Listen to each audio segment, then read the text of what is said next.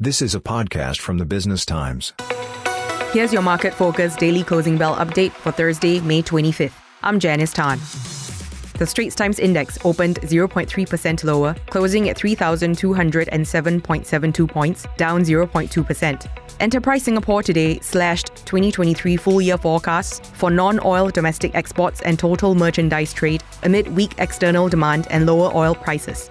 The top five gainers were UOB, up 1.19% to $28.16. Genting Singapore rose 1% to $1.01, and Emperador gained 0.98% to 51.5 cents. Singapore Airlines closed up at 6.45 and DBS ended higher at 31.61. The top decliners were DFI Retail Group, falling 3.04% to $2.87.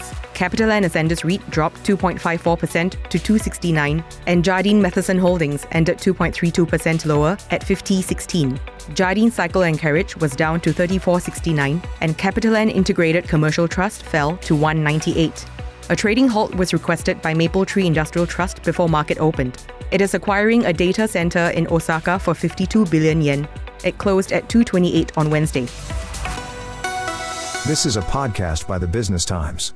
Find more BT podcasts at businesstimes.com.sg/podcasts or wherever you get your podcasts. This podcast is meant to provide general information only.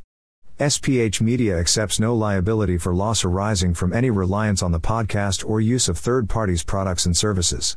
Please consult professional advisors for independent advice.